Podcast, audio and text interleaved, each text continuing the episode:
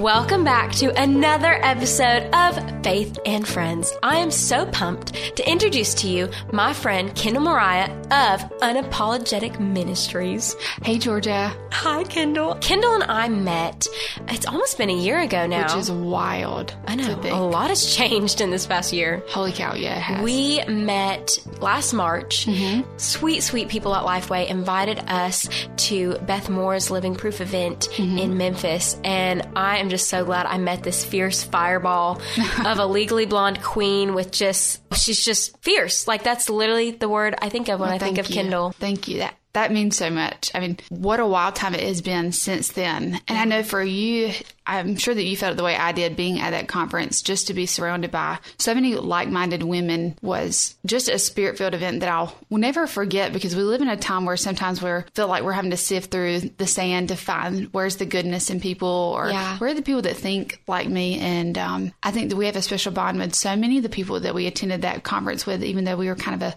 smaller group of about 30 ladies. But what connections we made there is insane to see how they've manifested over the last nine months. Yes. And it was so encouraging to see y'all because I think I was about the youngest one there and to yeah. see you women doing ministry and doing it so well. Mm. And still being so whole and secure in the Lord, but still having your families and still growing in all these different spheres of influences of yeah. just your ministry. And mm-hmm. that's why I just wanted to talk to you today about what does it mean to live unapologetic? What does it yeah. mean to be a woman of the Lord um, with you know, having a husband in the military. And yeah. now, ever since I met you the first time, then I met you in November again at the Lifeway Women's Forum, yeah. which that was incredible. Holy cow. Yeah. It's yeah. so amazing just to come together at those events and just reconnect of what God's done over those few months, mm-hmm. but also just be encouraged. For sure. yeah. So unapologetic is probably not your average word when you want to throw in with the word ministry, because of course in the Bible we have the study of the apologetics. right.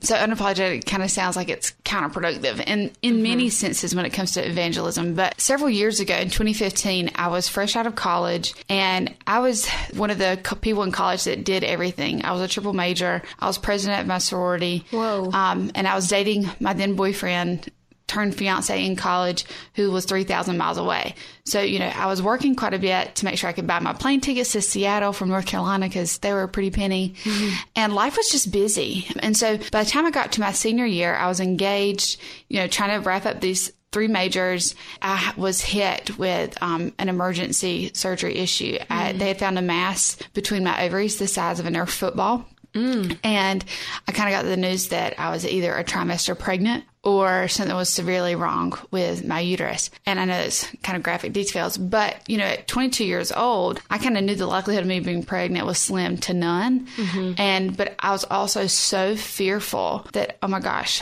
I don't want this to be the end. You know, I've got right. so much life left to live. And lo and behold, our sorority philanthropy was ovarian cancer. Oh my goodness. So I was showing all the signs and symptoms down to the size of the cyst. And so there was a couple weeks there where I was being tested and had surgery. And, you know, it was just like my whole life came to a complete stop. You know, mm. one doctor's visit changed and shifted everything. And at 22, when you think you have your whole life figured out, you know, I was like, I'm going to finish up these three degrees. I'm going to graduate. I'm getting married three weeks later. And then I'm moving to Seattle. Like, I, you know, I had like, wham, bam, thank you, ma'am. It was all figured out and taken care of. I had done everything. You know, I felt like God had told me to do it up to that point. It was finally going to be my time to like fight it all out. And what I didn't know is that when you have a surgery like that, especially for women, is we are controlled a lot by hormones is they had to take away one of my ovaries, which there's a whole story in there about how we actually thought I was going to have to have a complete hysterectomy and didn't. But um, that's a whole nother day. But when I graduated, I got married three weeks later, and which I had started my business at the same time. I shot a double header wedding weekend, the weekend I graduated college. Oh wow! I left my college graduation and shot a wedding. And those six weeks went by. I was married and went to move to Seattle, and all of a sudden these feelings started coming inside of me that I didn't know what to do with. Mm-hmm. And I told my mom, and my husband, I was like, I just feel like I'm going to explode sometimes, and I don't know what mm. it is. And I was like, What do you mean you feel like you're going to explode? I was like, I feel like I have all this energy all of a sudden, but I have nowhere to direct it, and it's mm. overwhelming. And then my heart starts racing. And there was a couple instances where it was over things that didn't really make sense. Like I was driving home from my college campus one day, and I felt like I couldn't get there quick enough, and my, and I like had this what I now know is a panic attack because mm. I thought my dog would have been in the kennel too long and was going to pee all over herself. Little things, Little but were things big. like that would yeah. send me off the handle. I was diagnosed with anxiety then. I was always that person that was able to really put my emotions to the side. You know, I've come off as a very emotionless person a lot of times, which is unbelievable to some people because I can be quite dramatic. But as far as showing you how I feel, I'm not very good at. As an Enneagram 3, my feelings are not something I'm most comfortable with because mm. they're not productive. You know, mm. it's just better to put it in my back pocket and just keep on moving forward and we'll handle it. Right. Know, like my favorite thing to say is like, I can handle it. Don't worry about it. it. I can handle it. Gotta get to that to do yeah. list. like I'll handle it. It's yeah. fine. Don't you worry about it. And so that turned my world upside down because when you have anxiety, you suddenly become sensitive to every emotion, mm. you know, and sensitive to other people's emotions. I can remember like I didn't even want to go to church wow. because I didn't want to have to answer to people's questions about when are you moving or how's Justin doing? You know, when does he have to leave? Just because those questions, what I now would call are kind of triggers of questions I didn't necessarily have an end all be all answer to. And so all of my anxiety stems from seasons of lack of control. And so mm. when my health got out of control, and then of course marrying someone in the military, you lose all of your personal control um, because you're following them around. And so that was um, around August is when it really started to get really tough. And then in November of 2015, I had like a clinical nervous breakdown. And I'll just never forget laying in my parents' bed and just screaming because mm-hmm. I thought that if I moved, literally the world would come crashing down. Like, and it would be my fault. Like, mm-hmm. everything was my fault. And at that point, I, I had depression as well. And I was having to go to the doctor three days a week for physical therapy. And so my mind, body, and soul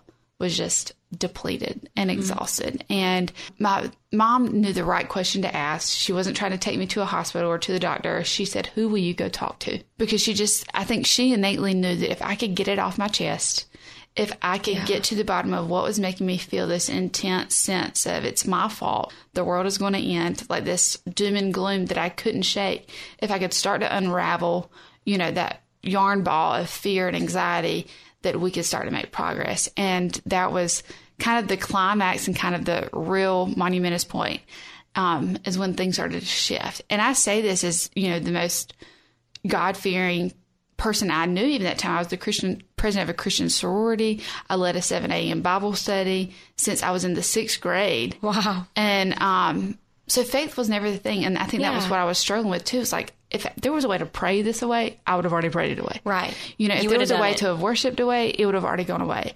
And so we were trying to figure out what are some tactical steps for us to take. And mm-hmm. so through that process and you know if you've ever had to recover from any kind of injury you know that you don't just break your leg and then all of a sudden get to go do a pirouette the next day mm-hmm. well having a nervous breakdown or really kind of hitting the bottom of the pit doesn't mean that you're all of a sudden the next day you're going to wake up and like mentally feel 100% again. Right. You've got to have that mental physical therapy just as you would with your body. And so mm-hmm. I spent the next several months really stripping away all the things that were unnecessary. Like I stopped watching TV. I stopped um, doing a lot of i stopped working at all. Anything that was competitive i deleted off social media mm. which was hard when you live 3000 miles away because that's what was a connector for me right. back home. But god just really put on my heart to strip it all away. Let's mm-hmm. go back to the basics. Mm, i need you to relearn me again and i'll help you relearn this new version of you. Because mm. what i've learned is when you go through a traumatic experience of any sort you're not going to come out on the other side back to the person you were before. No. It is a rebirthing of a new version, a new chapter of you. Mm-hmm. And so God had given me this gift of a season where I was married to someone who's able to provide in a way that I didn't have to work. And mm-hmm. so I could spend, you know, my days figuring out how to take care of myself because during this time span, I also gained 40 pounds. So no longer did I feel like myself? I didn't look like myself. Mm. And so there, time I having identity issues. Yeah. You know, I wouldn't even, there was probably months where I didn't look in the mirror, mm. which for, you know, people right now wouldn't even believe. Right. And so it was just, it was just so tough. But through that is where I started to have this hunger of there's got to be other people that feel like a Looney Tune like I do. yeah. You know, they're like, will have the silliest triggers. Like I couldn't watch the news or I couldn't mm. use the microwave because oh. the ticking of the number mm-hmm. going down would make me anxious because I would freak out. Like, what if I don't get it in time or what if it explodes? Yeah. And I couldn't check my email because it felt like to a number I couldn't control. Mm. So, you know, one of the things I learned in this season was detecting those patterns of what mm. was a trigger. And for me, it was uncontrolled numbers, the scale. Yeah. Like I had to get rid of the scale altogether. That. Yeah. And the doctor told me, no, mental health first and physical health will come. And, mm-hmm. it, and that happened. But um, I was so, honest to goodness, disappointed in Christian culture and within Christian resource because as a woman who's 22, 23 years old, there was not one thing or someone out there, there was no Christian you know, um, person on a stage that was openly talking about anxiety and depression in a debilitating way. Mm-hmm. You know, people would talk about how they had had depression after they had a baby, or they would talk about, you know, sometimes they were anxious when they did this, but no one talked about it in a clinical stance. Like, this was dark, and this is how Jesus brought the light. There was no yeah. one out there. Mm-hmm. And so I was frustrated because I was hungry for it. Like, mm-hmm. you ever just get that soul hunger of, like, if I could just get my hand on that one right thing then I feel like I could get a foothold. And and it just wasn't there. And so my parents have always taught me that if you can't find what you're looking for, it's your job to create it. Mm. And so um, that's when Unapologetic was born. And it started out as a blog. And I just openly started talking about my struggles with anxiety. And I would make very sarcastic posts, like five things to say with your friend, to, to not say to your friend who has anxiety. I love that. And so they're kind of quirky things. And, you know, this has been five years now. And so that was back before. Now it's kind of cutesy or cultury yeah. to talk about anxiety and depression. But back then, like, I was really concerned that, like, my whole small town back in North Carolina was, like, going to call my mom and be like, somebody needs to admit her. Ooh. Like, you know, just because yeah. nobody talks about no. that stuff. Like, you have to be extra crazy to be willing to put out your dirty laundry on the front porch. Right. You know, in the South, particularly, we sure don't do that. Mm-hmm. And so here I was not only parading it around, but like, you know, it was in writing. And right. so I started to talk about it. And um, that year, Darren, Lent, especially, which is, you know, so important as we're going into that season, it struck me for the first time that Jesus experienced these emotions too. The yes. paradox of living in a place where what you know has to happen is happening mm. and you're fulfilling your job and you know and there's even blessings a part of it as he's rising up leaders and you know and i even feel that sense right now where it's okay to be sad or or to be struggling with some emotions and still be experiencing good things. And, you know, as we read scripture in Lent, we look at Jesus in the Garden of Gethsemane, mm-hmm. we see him depressed. Yes. You can't tell me that's anything but depression. Lord, take this away from me. Mm-hmm. Like he felt the dark cloud of depression of, I know this has to happen, but Lord, I don't want it to. And that's how I feel like so many people sit in depression is you feel like you are sitting under a circumstance you can't control, but yet God doesn't always immediately give you the relief of it. Right. And so just to know that my Lord and Savior, who in fact was perfect, experienced such a range of emotions, taught me as an Enneagram 3 that it's okay to feel all the things. Mm-hmm. Like I don't just have to be happy. I don't just have to be joyful. And that's what mm. I kept being pr- preached to. Like just be joyful, choose joy, choose mm-hmm. joy. And I'm like, how can you choose joy when there's so much of a dark cloud over me, or I'm getting bad news after bad news. Like mm. choosing joy um, sometimes can't override a chemical imbalance, and so mm. we ne- I needed people from a Christian standpoint that I trusted to speak into that, and so that's where unapologetic was born. Um, and the word came from my Christian mentor, the one that I went and spoke to the day I had my nervous breakdown. Um, it was just a word that she always kind of told me, well, that's, you know, the way I handle things is always unapologetic. Like I'm gonna do it and I'm gonna ask permission later. Mm. You know, and the way I've approached things has, you know, I'm not gonna curse, but you know, perturbed a lot of Christian people because they're like, well, that's just not how we do it. Right. Or we don't say it's that, or we don't do that. And I'm like, mm-hmm. and that's mm-hmm. exactly why I have brothers and sisters here dying for the word of God, but you won't dare touch them because you won't go where they are. Mm. And so if I have to make you mad and, you know, perturb you to the point that you take me outside of your circle or say, you know, if we don't claim her, that's fine because mm-hmm. Jesus didn't hang out with them either. And so, um, unapologetic yeah. was just the only word that seemed to encompass my approach to things. Mm-hmm. Um, because there's still so many people that don't believe women should do the kind of ministry Right. that I do. Um, and then to it became very apparent for me that I wasn't even supposed to go to divinity school first, which was hard because at Enneagram three, I'm an achiever. I want. Check the title the list. Yes. right Have it that piece of paper. right i need the paper put it you know put it on the wall and um, god made it clear that it wasn't about my title but his Mm. and so i just had to i had to go for it and so i literally made a website started a blog all within 72 hours and just put it out there and didn't tell anyone Hmm. and um and so we've been doing it now for quite some time and over 100 bible studies in and so you know i was encouragement to people to hear that you know when people say turn your mess into a message and all like that's cute but i say sometimes like we have to turn our shit storm Mm-hmm. you know into the foundation of what's going to be our whole calling you know Yeah. and it and some people are like well i wish that didn't happen if that hadn't happened i would have never learned the definition of empathy or grace mm. because i didn't have it i mean i was that person that would tell people to calm down and get over it mm. as a christian Yeah. I mean, we know we know plenty of other Christians that think that way too, um, or they think that you can pray anxiety away, or that you know there's certain things that are based in a truth, but I think get turned and used in a way that um, shackles people even further. And I know for me that I want to be known as a chain breaker, so if that Yeah. means I have to come in and do things a little differently, then that's what we're going to do, and that's what unapologetics about. That's so amazing. I hope that just didn't sound like a huge ramble. No, but- I am so inspired because it's so easy to walk around the broken glass of Mm-hmm. a situation and you put on your cute little Nike Air Force and you trample over it and say, this is not how it's going to be done. Yeah. I just know how broken I was. Yeah. And I know what it took for God to, I mean, I was to the point where I was having hallucinations of like demons, like mm. hard time. I knew what it took for God to walk me out of that. I call it the valley. Mm-hmm. I know what it took for it to do that. So if the least I can do is be inconvenienced because I mm-hmm. need to turn my car around because someone needs me or I need to cancel an appointment because my friend's having a meltdown, then that's the least I can do. Yeah. And I think that's the biggest problem right now within Christian culture is we're so afraid of being inconvenienced. Mm. We live in our society where everything's about on to the next thing, on to the next thing, on to the next thing. And for someone who's Enneagram 3, I can be very quickly rewarded for being myself. Mm-hmm. And so my flesh wants to be on to the next thing, on to the next thing, on to the next thing, because that's how I'm wired. But the Holy Spirit in me says, but that's not me. You know, there's a great sermon series out there by Michael Todd and it talks about the pace of grace. Yes. And about how God never ran to another appointment. And he mm-hmm. convicted me so hard, I had to pause it and just lay on the floor for a minute and, be like, good. what?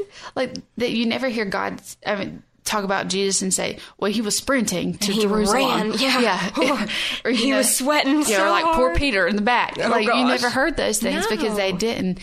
I've just tried to learn to live my life in a piece of which that God allows gaps and we have to allow gaps and margins so that we can be inconvenienced. Yeah. If my schedule's too tight that a girlfriend calls and because her husband's gone, she's having a meltdown because she's got two toddlers mm-hmm. and she's doing it on her own and I don't have enough time to go pick up Chick-fil-A and take it by our house, then I don't have enough time. Mm. And I need to reevaluate my priorities. And that's saying something for, I flew over 50 times last year, mm-hmm. you know, into several different states. You know, you, you make time for what you want to make time for. Yes. So if you're saying you're a follower of Jesus and that Jesus is a priority, then people have to be your priority. Mm. And so we we can't spend three hours in the Word a day and spend no time with people mm-hmm. and loving on people intentionally. But I think for so many people, they just need us to stop and sit with them in their middle of their storm and not try to dig them out of it right quick and just mm-hmm. sit. Yeah. And so that's why I tell people come to Bible study. If you need to bring your glass of wine with you, that's fine. Mm-hmm. If you want to sit and question everything I have to say, like that's fine too. Or if you don't even know where Ecclesiastes is, I'll break that down for you. There's no shame in the game. And that's the coolest thing is to have people from all walks of life, mm-hmm. all demographics, people that have been burned by the church saying, you know what, like if this crazy chick who like can't seem to like tell her head from her butt can sit down for a minute and just sit with her Bible, then maybe I can figure it out too. So That's so good. that's kind of what we're doing. Oh, I just feel like you live your life between each breath. You breathe in and you breathe out, and then you realize okay, everything that has breath is made to praise the Lord. And yes. that's what I'm called so to do. Good. Yeah. That is you. And that mm, I'm so inspired you. because that's something that if I'm too busy to do my homework or mm-hmm. just want to do what I want to do rather than, oh my gosh, my friend really needs me right now. Mm-hmm. My schoolwork is not as important as a friendship and a, yeah. another heart out there that's mm-hmm. just as broken as mine. Mm-hmm. That's so yeah, good. and it's hard. And I think I think that's something that I learned in college with having so much going on. Mm-hmm. Is you know it was a different kind of priority, but I learned I had to prioritize myself. You know, I was right. taking 22 credit hours and president of an organization, mm-hmm. working and trying to do all the things. Yeah. And so I had to really schedule myself, you know, hourly and really take into account like, where's my time going? Mm-hmm. You know, what's sucking all my time up? And so by doing that, I mean, I would schedule – and it sounds crazy, but I would schedule coffee dates with friends back to back at the same coffee shop, 30 minutes piece between them, so I could do a little bit of work here and a little bit of work there. But, you know, I knew that I needed to be pouring into my little, and I knew I needed to have yeah. a meeting about an upcoming event. And so I just had to get really smart and strategic. Mm-hmm. And I think that we believe in some weird way that we're just going to wake up one day and have life figured out mm-hmm. or that God's going to suddenly send us this list of priorities. Yeah. You know, do this, then this, then this. Check it off. And that's and that's just not that's just not how it works. And yeah. it's only going to get more complicated.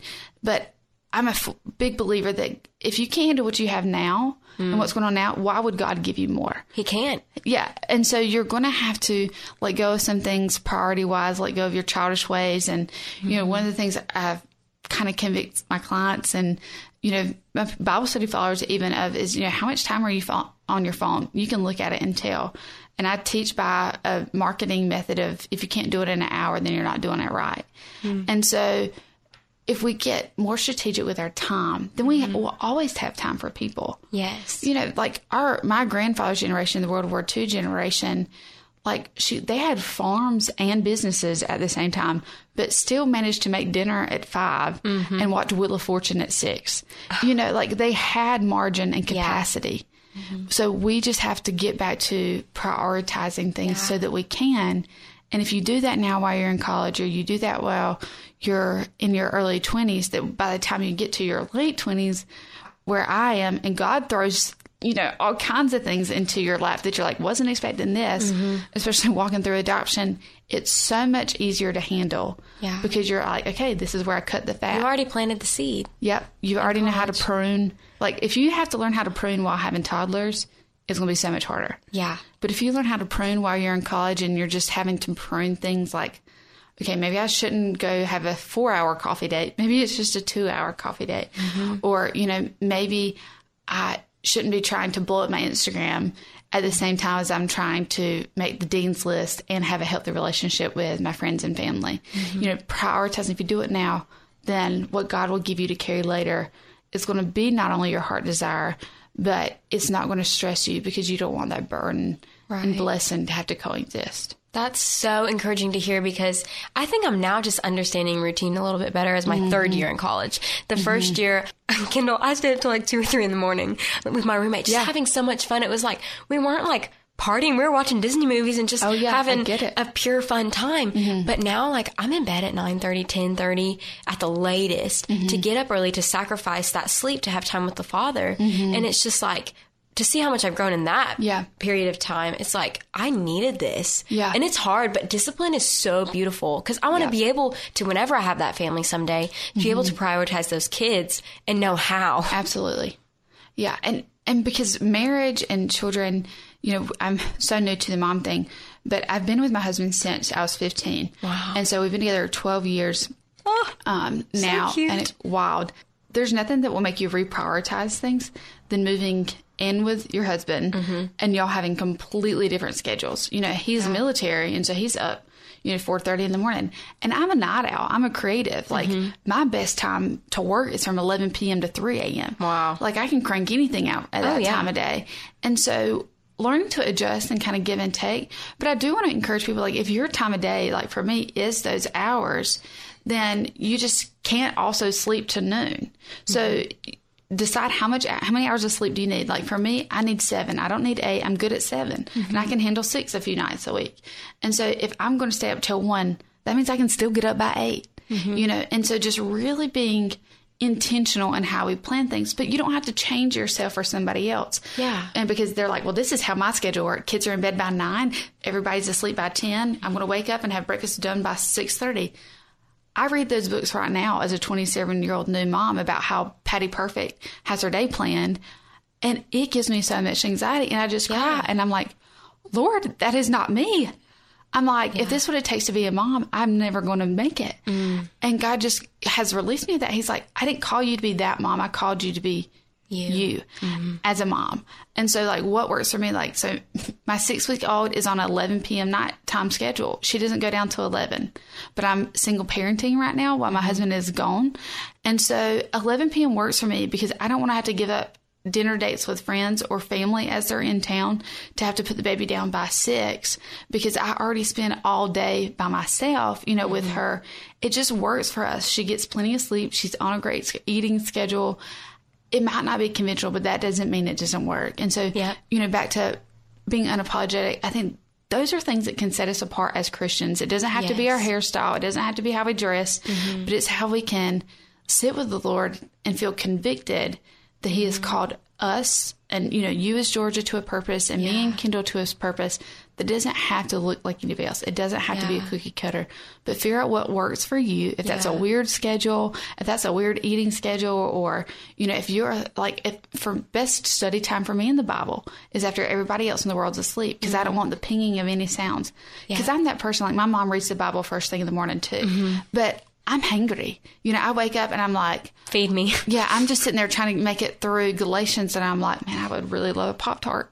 Like, I would really love a Pop Tart. Or, or like, I'm wishing I had at least three espressos to get me through, you know, Your praying Revelations. time, I know, yeah. it's hard. Just because it doesn't look like the way you do it or the way I do it doesn't mean It's better or worse. that's right. And so, like, for me, I can't start my day reading the Bible. Mm-hmm. Like, I'll fall asleep and then, like, I'll just, it'll take me six hours or I'll get really dug into it. Mm-hmm. And all of a sudden, I will have read all of First John and made 700 notes and it's one o'clock in the afternoon. And I'm like, oh my gosh, I've gotten nothing accomplished. Yeah. And so, for me, to start my day in the Word is to start. I start with a sermon while I'm getting ready. Mm-hmm. You know, um, our pastor Steven Furtick or Michael Todd, or I'll put on a Beth Moore um, Yes. preaching series, just anything like that to start my day. If you're like me and you're like, you know, there is no way I'm getting up a shower and a half, put that on while you're getting ready, curling your hair. Um, and it is amazing just how that 30 to 45 minutes of them speaking life and truth into your heart and soul will change the trajectory of that whole day. Oh yeah. It'll change everything. It'll change how you approach the traffic. Because I'm like, I mean, it's crazy. I can tell Oh, it which days I've not Wow. soaked in some Jesus based on whether or not I want to tailgate somebody. Mm-hmm. I mean, it, and that's the truth. Isn't that amazing? Uh-huh. And so I think those the tiny things that you know, you not having road rage could be a small sign to someone. The way Mm-hmm. you approach, you know, the waiter that mess up your meal three times is going to show somebody, you know, Jesus. You know, the way that you handle all the little things is going to point people to the big thing in Christ. Oh, that is so true. And you know, for me, I was trying to think how how does this relate to my life of you know things that I'm giving up or whatever. Mm-hmm. And for me, like I haven't been to a single party in college. I mm-hmm. haven't you know done anything like crazy. Mm-hmm. And and people say, oh well, this is the college experience. You need to go live your life, girl. But for me. Mm, I'm good. like I'm good right right here, and I'm gonna live that unapologetically. I'm not Yeah. gonna apologize for not drinking until I can't see anymore, or Yeah. I don't even know how to find a party. Like, and, and if Yeah. you do do that, those things, I love you, and and you're amazing right where you are. But that's just not who I am and who I'm called to be in this season, Right. At all. Um, and those are personal convictions that we both have, and they're Right. different. Yeah, and and, and it's all different. You, that was the, one of the things I struggled with even in college because as someone who's a more aggressive type personality, like you know, mm-hmm. I my husband calls me a wrecking ball. Like I come in and I'm like I'm here to like shake things up. Yeah. and so. In college, before I learned empathy, I would look at people and be like, "Well, you don't need to go because it says right here clearly you shouldn't do that." You know, like Yeah, that was kind of preaching. mentality mm-hmm. Or even if I didn't say it, I thought it. I was like, well, I don't go, so clearly I'm ahead of you on the spiritual journey. Like we think these things, Right. And even if we never articulate them out loud, then just how we behave or we kind of condescend people. Yes. But you know what? I, what I learned is there's a great scripture, and I wish I could point to it right now that says, "Don't get upset or angry with those who do not know what you know." Yes, and whew, that'll convict you because I'm like, mm-hmm. here I am getting so upset with. We'll keep picking on the same Patty because mm-hmm. she is going out and living her quote unquote best life, but she might not know in not, eternal life. Right. She might yeah. not know the hope of Jesus. She might yeah. not know what that looks like. And then I became very convicted with the idea and the concept that I might be the closest thing she ever sees to that. Mm. And so how I approach her and, you know, how I handle things. So I quickly became the person then that people would call, you know, I'm at the club and I got left or I feel uncomfortable. Will you come get me? You know, and, and it, or didn't ever phase me or, you know, and it didn't hurt my feelings because they know I didn't judge or, right. you know, even today, and I tell people all the time, like I've, there's been several times where I've led Bible study with a glass of red wine and people look at me and I'm sure like what in the heck is she doing mm-hmm. they'll quote that scripture at you don't yeah. get drunk on wine but then at the same time i'm like but you would be okay if i took a pain pill because i had a broke leg or because i need, take a xanax because i had anxiety but you're not mm-hmm. okay with me having one glass of wine mm-hmm. it's a mm-hmm. cultural thing yeah and so you know if if my heart rate is way too high and i'm worked up today because of extenuating cir- circumstances and i need a half a glass of wine to bring my heart rate down so that i can settle into the word and worship and scripture I don't think Jesus is real mad at it. Mm-hmm. Because the time that it took for you to get upset at me is what the devil stole. Mm. No, that's not for me to worry about. And the yeah. truth is, is I've never, not in two years of doing things mm-hmm. unapologetically in Bible study or the five years of writing and everything, had anyone ever come at me and talk about having a glass of wine. Mm-hmm. And at first, my mom was worried for me more than mm-hmm. anxious because my mom knows I'm not one to drink to get drunk.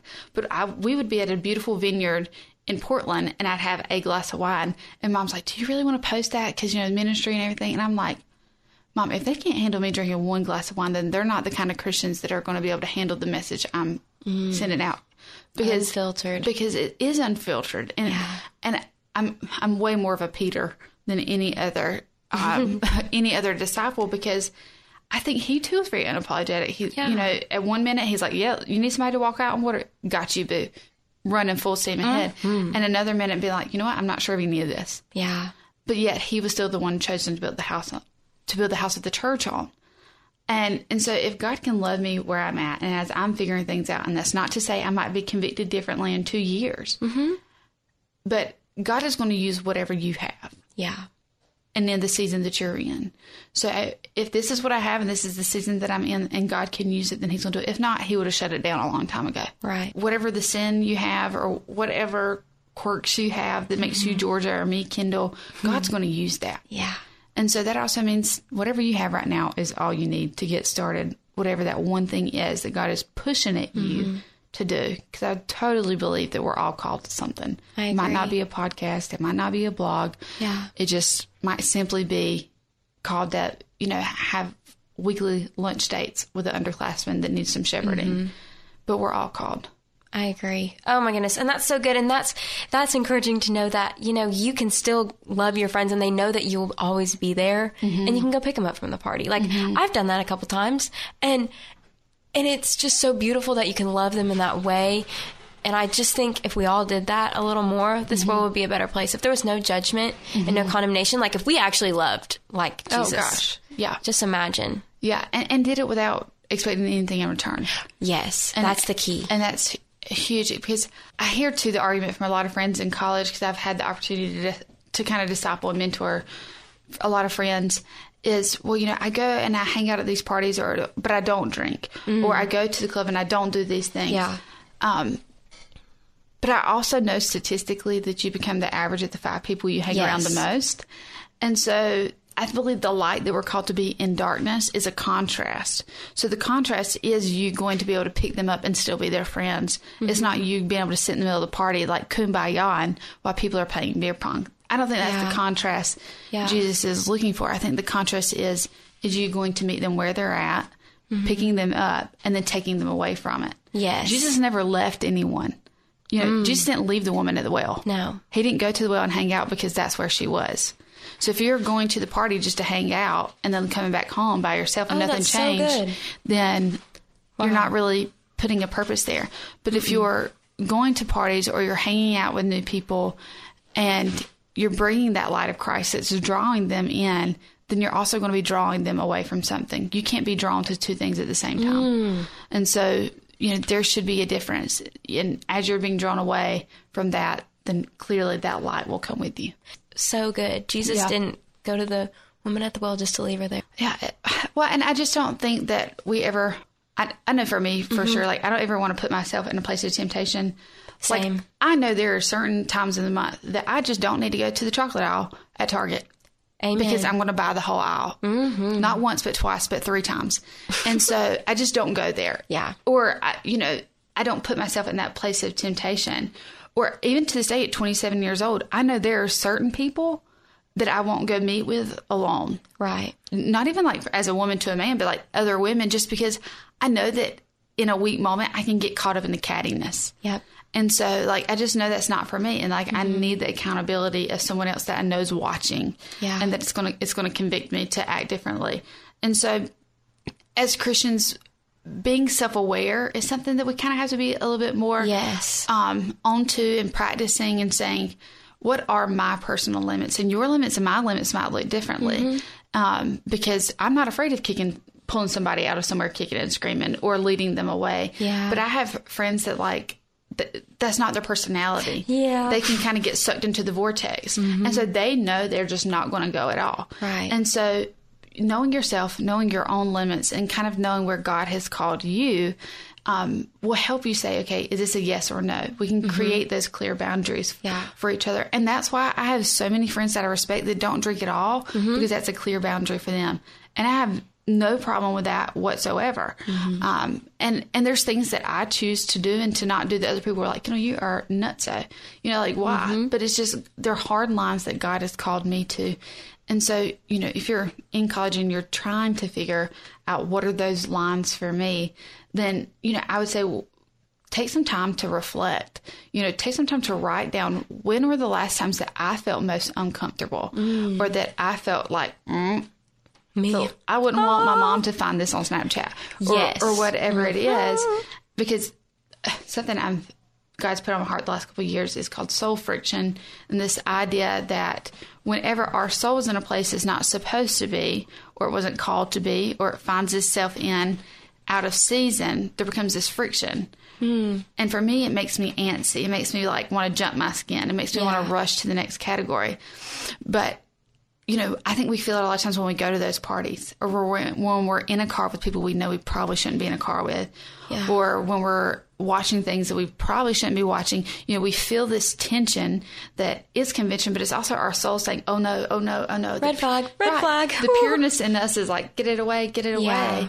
And so if we start paying attention to those times, like, okay, I felt this when, okay, mm, this being is, aware, uh, being aware, yes. because our lack of awareness makes us feel like there's so much we can't handle or like we've got to fix everything everything's out of control then mm-hmm. oh, just paying yeah. attention to one friction at a time mm. and so that's like for me still at this age like right now there's a lot of friction within some some relationships that i'm just like it's not healthy for me right now yeah. i'm not shutting the door but i'm not prioritizing it mm-hmm. so then it makes me go back to my other list of priorities and say okay not saying no forever but it's a no right now yeah. And especially with having a baby and, you know, trying to really create a safe spiritual mm-hmm. start for her, mm-hmm. I've got to be extra careful of what energy I'm allowing in our home, what things I'm allowing to come in contact with our spirits, because I know it all can become contagious. Yeah. And so I just don't have the luxury right now to be quite the fierce warrior mm-hmm. as I'm used to being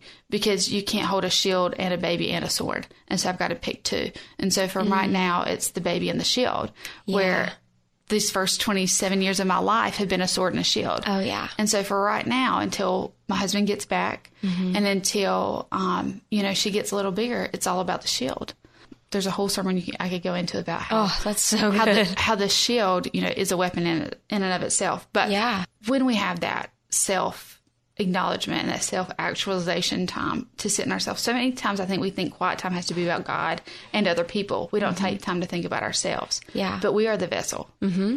We we cannot further the mission of God or the kingdom without taking care of the vessel. Right. And yeah. if if the vessel is not pure and the if the vessel is not really taken care of, then we could be pouring into a, a jar with a lot of holes and the wa- water not getting anywhere. And then we're just exhausting ourselves. Yeah. And we're like, Lord, what in the world? But yet there was probably a friction point that now has created a crack and everything's flowing through. So we've got to acknowledge where those weaknesses or pain points might be. And that could be the one thing that could push you into the season you've been praying for. Wow. You know, to just take care of those little things. Mm-hmm. Because every time we give up something, we create space to receive something. I'm receiving so much Oh. right now. So thank you, number one. But number two, when you were in that season of high school and college and Yeah. um, trying to navigate those feelings of just anxiety and depression, like, and then coming over that and just the, the three majors, everything, just life was just a lot. Yeah. Um, and different than this season, like, for someone my age and younger and a little older, but like, how did you just handle it and just be there and love people amidst like the internal struggle? Did, was it really internal? Did people know that you were dealing with all this? Were you very vocal or was it more like very isolated? Um, both. Oh, And so remember, everything is seasonal. Mm-hmm. We're made as cyclical beings. Everything is going to have a cycle. So you can't force a harvest during a drought. You cannot do it. So I cannot go on an evangelical campaign when God has called me to be in my home, taking care of my soul, because there's nothing to pour out to those people or to those friends. And so there was a good part of that season where when I was really depressed and just isolated that I had to love people from afar afar and I also had to allow people to love me. And, And as someone who likes that. control, it was hard. Yeah. So if you're going through that, then maybe this is not the season that you try to get 15 people to church every Sunday. Mm. Maybe this is the season that you go pull up a chair to the table of Christian women that are five years older than you and just sit and receive. Mm. Or say, how do I serve them? Because I just need to be around them more because they clearly made it through this season. Mm-hmm. And so, you know, I pulled my chair up to a lot of tables that I had no business at. For so long, I'm that person that tried to pull people with me that, you know, I'm like cracking the whip and like, come on, it's good for you. Get Mm-hmm. so up, let's fun, go. let's Like, go. You know, like, Yes. let's, let's do it. But God was very clear in that if I wanted to make it into the next season, Mm-hmm. that I had to not only let other people carry me, which was my husband and my mother, but like I had to sit at tables that could pour into me because it wasn't my job to pour into everybody else right now. And so you can't do both. no. And so if you're in a hard season, take time, take a pause. Yeah. You know, go into the ground, mm-hmm. go deep, you know, get your roots planted. Yeah. Allow yourself to be poured into. Let the rain pour in, but mm-hmm. also let the sun shine on you. If it starts to feel good, you don't have to blossom today. You don't mm-hmm. have to blossom. Sit in it. Yeah. And for me, that's hard because I don't like to sit anywhere. You know, I'm like the first piece of sunshine. I'm like, boom, let's go. you know, like that's just my mentality. Kick the Yeah. door down. Let's handle it. But God has made me realize that sometimes sunshine is just not only a purifier and a detoxifier, but it, it sheds light to the areas that we need to work on. And so you're not ready hmm. quite yet. And so give where you can. There are some relationships you don't need to drop off, but you cannot be best friends with everybody right now. And that's okay. Yeah. And I think my blog and being able to write, because this was before Instagram was really big and captions and all that, you know, it was a great way for me to write things that I felt were helpful for other people, to encourage other people without me having to have a soul tie to them right then. Because I think one of the issues right now that we're seeing across teenagers and young 20s is when you live in a place like college where you're in contact with 100s mm-hmm. of other people in similar situations as you, it's hard to prioritize those friendships. And so you feel like you're best friends with everybody. And so you have all these soul connections with everyone. So you're worried about everyone all the time. Yeah. But what that's doing is exhausting your soul. So before you can even go to your first class, you're having to spend three hours in the Word. Mm-hmm. But the truth is, is in every season of your life, that is not going to be sustainable. Right. So you have to figure out, Lord, help me scale this season so that I can be rooted and strong and help where I can. But give me the courage to say no. You know, give me the boundary and the discernment to, you know, only cling to what is good and what is yours. Yeah. That I don't have to save everybody right now. Mm. And that's hard for me because too. I'm that person that, you know, at 18, like by 25, I wanted to have like cured cancer, like ended poverty. Be the president. And be the president Yeah. by 25. And, you know, so when I turned 25, I'm like, crap, what have I done? Mm-hmm. You know, like I have that, I wake up with that sense of urgency. In looking at Jesus' story, you know, he didn't start his ministry till 30. And he had three years to fulfill all the messianic prophecies. And yet he mm-hmm. did it. Yeah. If it's for you and it's for your time, there is no timeline that can hold that back. And so you've got to surround yourself with those people that can pour into you. It's mm-hmm. not a selfish thing to want to go glean from those people. But you've also got to surround yourself with the word. You know, finding some truths. I don't need you to, you know, memorize all of Psalms between now and next Friday, mm-hmm. but just find 10 truths that your soul needs and just put those in places you can read. Mm-hmm. I don't need you to write down every scripture you've ever learned in the most beautiful calligraphy that I would want to buy on Etsy. Mm-hmm. Like write it down in chicken scratch on the back side of your biology note. I don't care. Yeah. Just put it somewhere that you can, you know, receive it and it's good. So good. It doesn't have to be perfect. And just little by little, because the truth is the closer you get to Jesus, the more he's going to guide your path mm-hmm. and he can make that crooked path straight. Yeah. But you don't have to have it figured out. Yes. And so you'll be able to say yes to lunch, no to lunch, all those things little by little easier mm-hmm. once your eyes are right on him. But as soon as your eyes start to deviate, that's when we get over complicated and yeah. we're overwhelmed and stressed and yeah, unnecessary anxieties. Yeah. Yeah. And because last spring, like I was about knocking myself over trying to mm. fit five or six coffees in a week of just, I need to love everyone. I need to be there yeah. for everyone. Yeah. But then at the end of the day, I'd be like, who am I? And. I'm not loving myself well because I can't. Who else is loving Georgia? Yes. And it was just like, I felt like there was no one there for me because I was trying to be everything to everyone. But once I realized you can't be everything to everyone, Mm-mm. I could take that deep breath and be like, right you know what? I can just be Jesus's girl right now. Yeah. Well, and not only can you, you not be everything to everyone is I remember having a real conversation with my husband right when we got married. I remember we'd been together by the time we got married seven years. So like this wasn't like we were random or like new relationship. Yeah. Is but I had to look him square in the eyes and say, I can't be God for you. And there's probably relationships in everybody's life, and yours included, mine included, mm-hmm. where I am God for other people. And so people think that they have to go through me to get to God, or they have to hear from me to hear from God. Right. And so what you're actually doing is getting in the way of God. And, and so, that's the last thing either of us right. want to do. And so that was one of the prayers going into my late 20s. I started to pray, Lord, make me trip and fall before I get in your way. Yeah. Like don't let me get in your way. Like if if I need to run push me to run. If I need to slow down, then trip me up because you know I'm not going to stop running mm-hmm. because I don't have brakes. And so, but I'm like, if that means I have to fall on my face in front of everybody, that's fine. But don't let me be the reason someone can't see you. Yeah. And so mm. remember that sometimes good intentions can still be a block for someone's blessing. And after that spring, then the fall came and it was mm. totally opposite. It was See? isolation and just like me and Jesus. Like, girl, I went out with one girl the whole semester. Wow. And even shutting down to like just my small group, like it was just me and Jesus. And people were yeah. like, Georgia, we haven't even seen you at college ministry. Georgia, where have you been? Like, and I, I had no explanation other than, you know, it's just me and Jesus. Sometimes you have to. Yeah. And you can't compare those. Mm-hmm. You can't say, oh, well, God isn't loving me well in this season or as he did mm in this season. Like you said, it's just seasons and they're different. And now we're into the next spring of the next yep. year and I'm a totally different person. Yeah. One of my favorite songs right now by, I think it's Hillsong is Highlands and Heartache. Or, oh. I'm not very good with song titles. I'm sure you could probably tell. But, um, But I love the lines about He is with you in the highlands and, in the, the heart. All yeah, the same. all the same, and mm. it's so true. But you know, as you've embarked on this podcast, and you know that being the season yeah. before this, it was the preface. Something God shows over and over the Bible that isolation always become comes before elevation. Mm. And so before you're called to a new thing, not necessarily always a better thing, but just a right. new thing is God needs to separate you to get some things straight. Mm-hmm. Because I know there's probably some revelation that you received that you were like, oh my gosh, I would have not noticed that.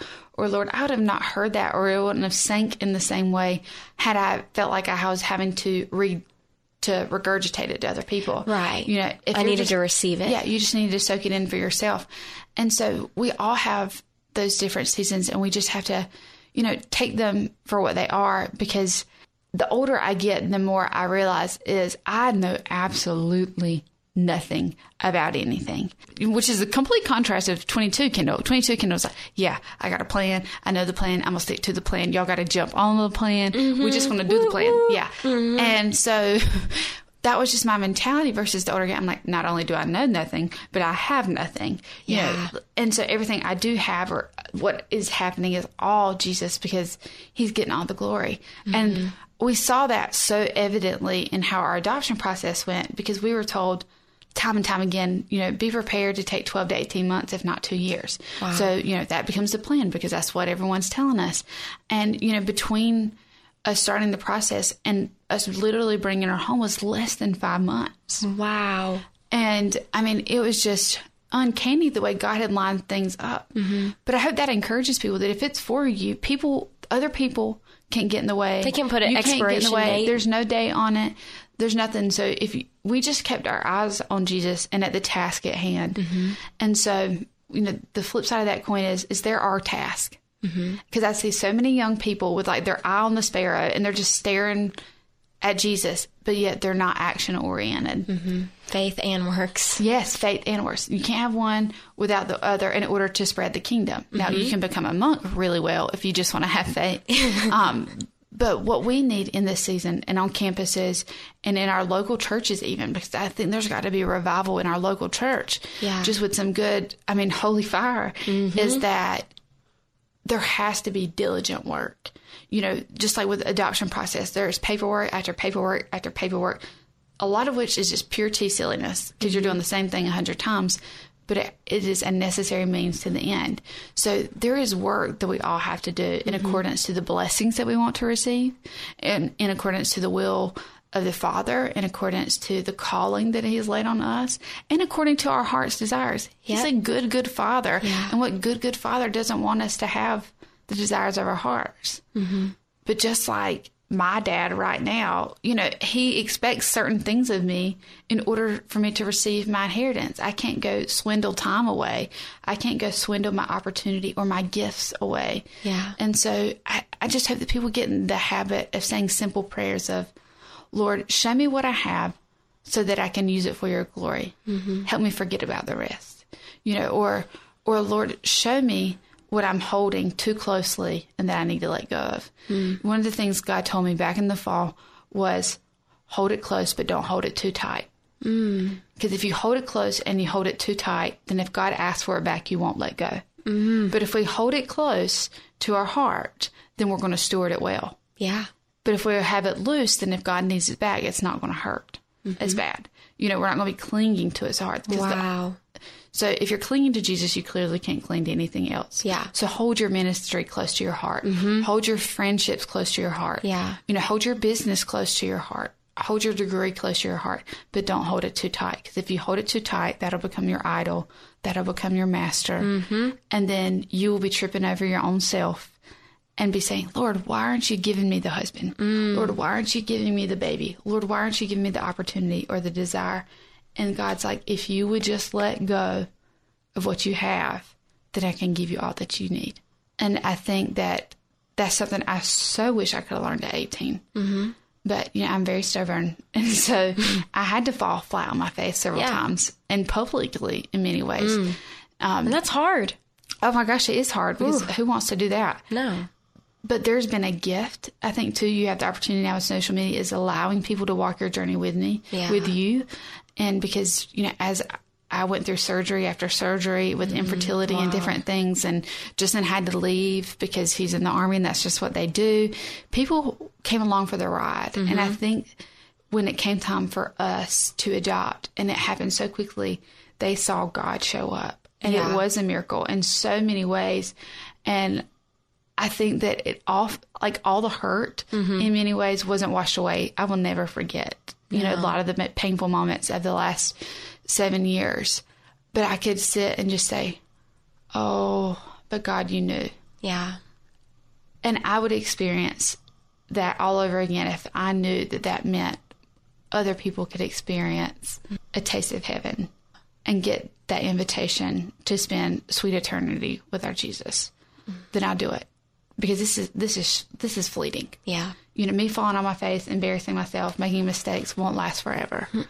But them getting to see Jesus in a different way that's not suited up and buttoned up and coming from a white man with gray hair Yeah. if they're seeing it from this crazy white headed woman that they're like, what the heck is she doing?